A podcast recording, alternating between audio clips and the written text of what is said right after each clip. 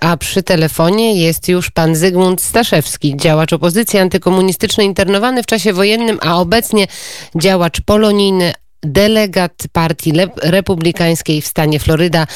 Dobry wieczór panu. Dobry wieczór albo dzień dobry. Tak, u państwa jest już późno, późno w nocy. No to zacznijmy od tego, tak. co się dzieje w Stanach Zjednoczonych i bardzo dużo mówi się ostatnio o fałszerstwach wyborczych. Co na to republikanie? Jak to wszystko wygląda dziś? No więc fałszerstwa wyborcze były y, raportowane praktycznie prawie wszystkich stanów tutaj w U S A. I metod tych fałszerstw było bardzo dużo różnych. Ja tutaj może to potem dokładnie opowiem, na czym to polegało. Ale efekt tego jest taki, to najnowsza wiadomość dosłownie sprzed chwili, że generalny prokurator, Stan- prokurator Stanów Zjednoczonych William Barr uruchomił wszystkich prokuratorów federalnych w całej Ameryce, żeby prowadzili śledztwo właśnie w sprawie tych oszustw wyborczych. Z tym, że na razie z koncentracją tylko na tych stanach, gdzie to śledztwo mogłoby doprowadzić do zmiany rezultatów w danym stanie. Natomiast po certyfikowaniu przez Stany wyników te śledztwa będą dalej trwały, ale już nie po to, żeby, prawda, zmienić wyniki wyborów, tylko po to, żeby ukarać osoby odpowiedzialne za te fałszerstwa, bo to jest bardzo poważne przestępstwo. Według prawa federalnego felony, za to się idzie do więzienia i to często na długo. Natomiast jakie są metody tutaj fałszowania? Um, ja tutaj podam, zacytuję taką bardzo znaną amerykańską prawniczkę, Sydney Powell, która między innymi była obrońcą generała Flyna. Ona stwierdziła, że przynajmniej czterysta pięćdziesiąt tysięcy kart do głosowania miało tylko zaznaczony głos na Bidena. A na te karty do głosowania mają zazwyczaj trzy albo cztery strony i jest kilkanaście kandydatur i różnych tam petycji, na które się głosuje. Także jest praktycznie niemożliwe, żeby ktoś głosował tylko na Bidena i na nic innego. Um, I yy, poza tym ona mówi tutaj o algorytmach takiej firmy yy, komputerowej Dominion, która obsługuje Yy, większość w sumie w Stanach yy, tych procesów wyborczych. Yy, tutaj ciekawostką jest to, że po pięćdziesiąt procent akcji firmy Dom- Dominion należy do yy, męża dość znanej działaczki partii republikańskiej. Demokratycznej. Dianne Feinstein. Bardzo ja przepraszam, partii demokratycznej. Yy, Dianne Feinstein, także tutaj jest też podejrzenie, że to jest tendencyjne.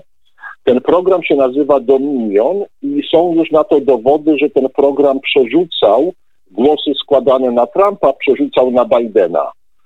I także głosy składane na republikanów, czy do Senatu, czy do Izby Reprezentantów, przerzucał też na demokratów. Jak, jak, to, jak to przerzucał? Niech pan nam wytłumaczy, jak mógł to Więc robić. Tutaj no, ten, ten program zlicza jak gdyby głosy. On jest używany w dwudziestu dziewięciu stanach i ten program był testowany na ileś tam dni przed wyborami i niby wszystko było w porządku. Natomiast firma Dominion na dzień przed wyborami, czyli drugiego listopada, yy, zrobiła uaktualnienie tego programu, czyli ten tak zwany update, który przesłała do tych wszystkich maszyn i ten update po prostu nie był przez nikogo testowany. I sprawdzamy. I w momencie, kiedy jest tabulowanie, czyli podliczanie wszystkich głosów, powiedzmy, na kandydata, czy Trumpa, czy Bidena, to są na to dowody, że te, ten program po sto tysięcy głosów był w stanie przerzucić z tej tabulacji właśnie Trumpa na... Na, a jak, a jak po, powiedzmy jeszcze, jeżeli chodzi o frekwencję i o liczbę i procenty uprawnionych do głosowania? No więc tutaj też jest ciekawostka, znaczy po pierwsze te wybory były bardzo popularne, to znaczy brał w nich udział zdecydowanie więcej wyborców niż kiedykolwiek indziej. Trump dostał największą możliwą ilość głosów, prawda, jako kandydat republikański w historii. Natomiast ciekawostką jest to, że w wielu stanach, szczególnie w wielu okręgach stanowych, czyli tych tak zwanych counties czy hrabstwach, głosowało sto dziesięć procent, sto piętnaście procent, sto dwadzieścia procent zarejestrowanych wyborców, no co jest oczywistym dowodem na to, że tam było fałszerstwo. Także ta frekwencja też jest zawyżana poprzez właśnie te fałszerstwa. A z czego te fałszerstwa przede wszystkim wynikały?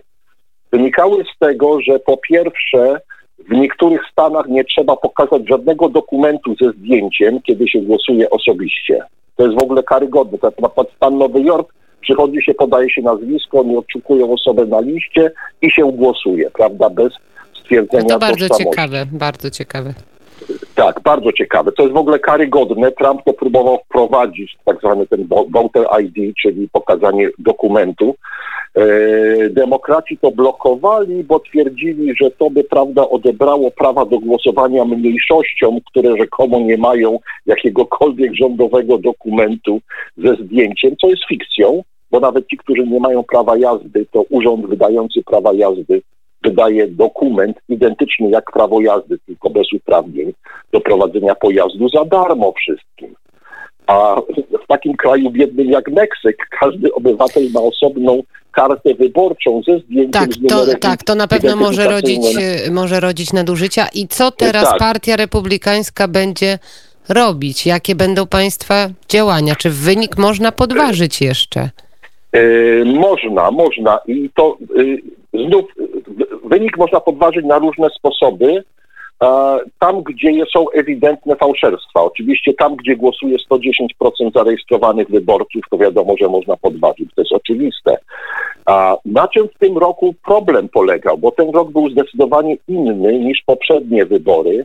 Ja tutaj mieszkam w Stanach od trzydziestu ośmiu lat, także od trzydziestu kilku lat jestem obywatelem, w wielu wyborach brałem udział praktycznie corocznie. Mhm. I tutaj na przykład, podam, na Florydzie jest coś takiego, że jeżeli ktoś nie chce głosować osobiście, bo po prostu trudno mu dojść do komisji wyborczej, czy akurat jest w podróży w tym czasie, czy coś takiego, to może przez internet zażyczyć sobie przesłanie do domu karty wyborczej na swoje nazwisko, z tym, że musi pokazać swój numer rejestracyjny jako wyborca.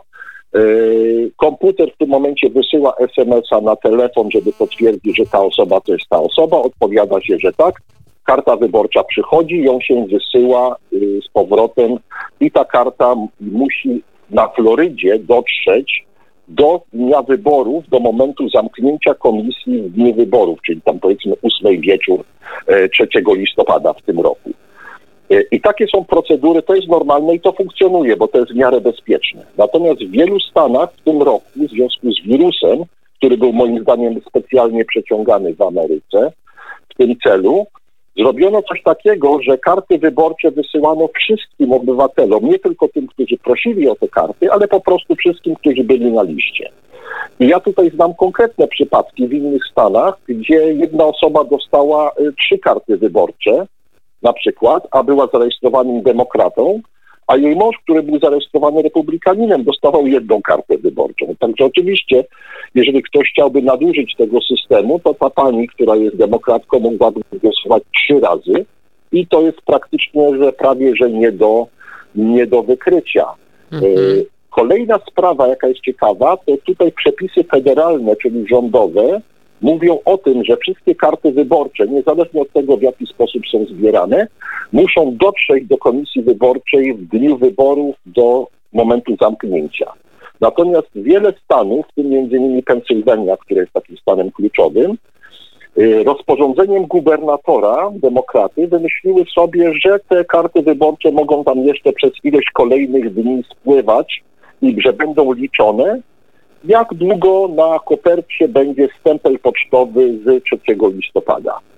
I tutaj jest problem, mianowicie, bo tutaj prawo stanowe nie ma możliwości, żeby przekraczało granice prawne wyznaczane przez prawo federalne, bo prawo federalne jest nadrzędne, no ale tak czy inaczej gubernator taki przepis sobie wydał i te głosy były zliczane. I tutaj między innymi prokuratorzy federalni wydali zarządzenie do Pensylwanii mówiące, że yy, owszem, oni mogą te głosy liczyć, ale mo- muszą te wszystkie głosy, które wpłynęły po trzeciego listopada, muszą odłożyć na osobną kubkę bo, i osobno jak gdyby je liczyć, bo te głosy będą kwestionowane i tutaj prawdopodobnie to się oprze o Sąd Najwyższy, że te głosy wpływające drogą pocztową po dniu wyborów będą nieważne.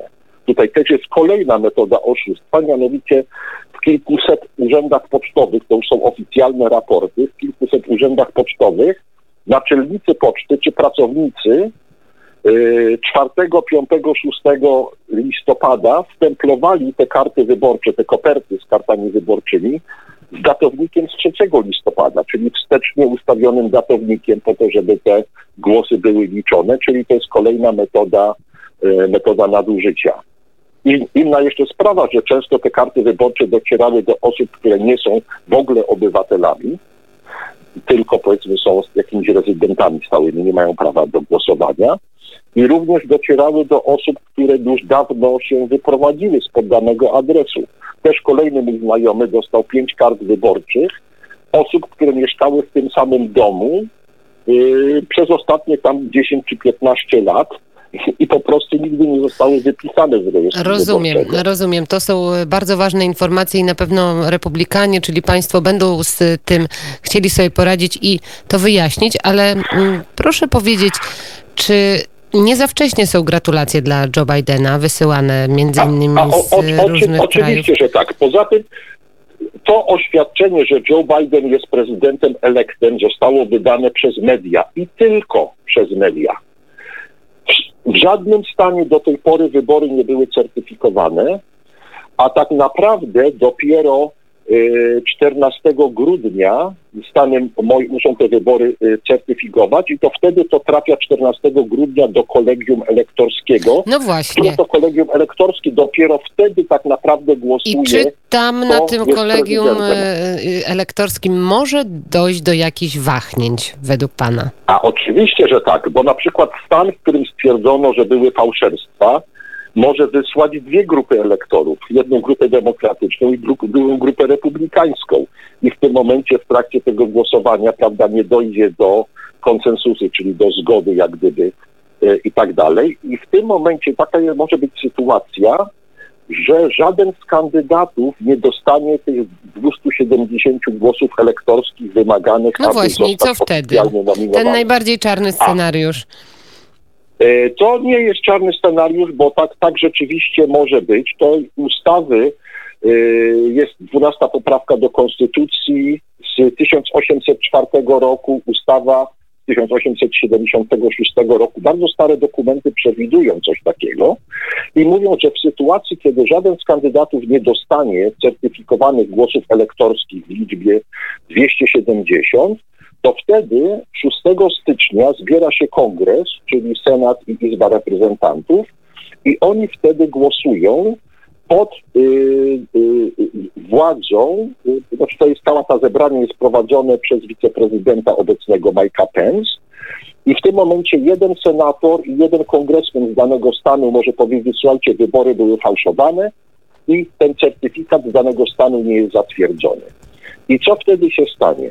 Wtedy Izba Reprezentantów sama głosuje i wybiera prezydenta, ale wybiera nie na podstawie y, zwykłej liczby głosów, tylko wybiera na podstawie, y, które stany są reprezentowane i ile stanów y, w tym bierze udział. W obecnej sytuacji w Izbie Reprezentantów jest dwadzieścia osiem głosów republikańskich w stosunku do dwudziestu głosów demokratycznych, jeżeli chodzi o stany, gdzie jest przewaga. I w tym momencie, gdyby do tego rzeczywiście doszło, to szóstego stycznia Izba Reprezentantów może przegłosować prezydenta Trumpa dwadzieścia osiem głosów przeciwko dwudziestu głosom demokratycznym i prezydent w tym momencie Trump zostanie zatwierdzony na następną kadencję. No i jeszcze, jeszcze, jeszcze ostatnie słowo o Sądzie Najwyższym, do którego najprawdopodobniej trafią zaskarżone wyniki wyborów. Co tam się może wydarzyć? No więc sąd, w Sądzie Najwyższym obecnie przewagę mają republikanie, ale to może nawet nie jest aż tak istotne, natomiast istotne jest to, że są to republikanie, którzy mają bardzo duże doświadczenie, jeżeli chodzi o prawo wyborcze. Bo za, zarówno y, y, ten sędzia Kavanaugh i, i, i sędzina y, Barr, która właśnie teraz niedawno była nominowana, oni byli prawnikami w dwutysięcznym roku w procesie, gdzie Al Gore y, sądził y, George'a Busha drugiego czyli George'a Busha syna. I jeszcze prezes Sądu były... Najwyższego i kończymy. Na Florydzie, tak, tak. tak. I w tym momencie e, mamy w Sądzie Najwyższym dwie osoby, które znakomicie mhm. znają się na przepisach wyborczych i konstytucyjnych wymaganiach. Także e, wydaje mi się, że jeżeli sądy stanowe nie będą w stanie tych spraw rozwiązać i będzie apelacja do Sądu Najwyższego, to Sąd, apela- to sąd Najwyższy podtrzyma... A jak, a jak prezes stanowy. Sądu Najwyższego... I teraz pytanie, co z tym zrobi. Yy, tak. pytanie, co z tym zrobi. Tak, a jakie są Może relacje prostu... Joe Bidena z prezesem Sądu Najwyższego? Proszę? Jakie są relacje Joe Bidena z prezesem Sądu Najwyższego?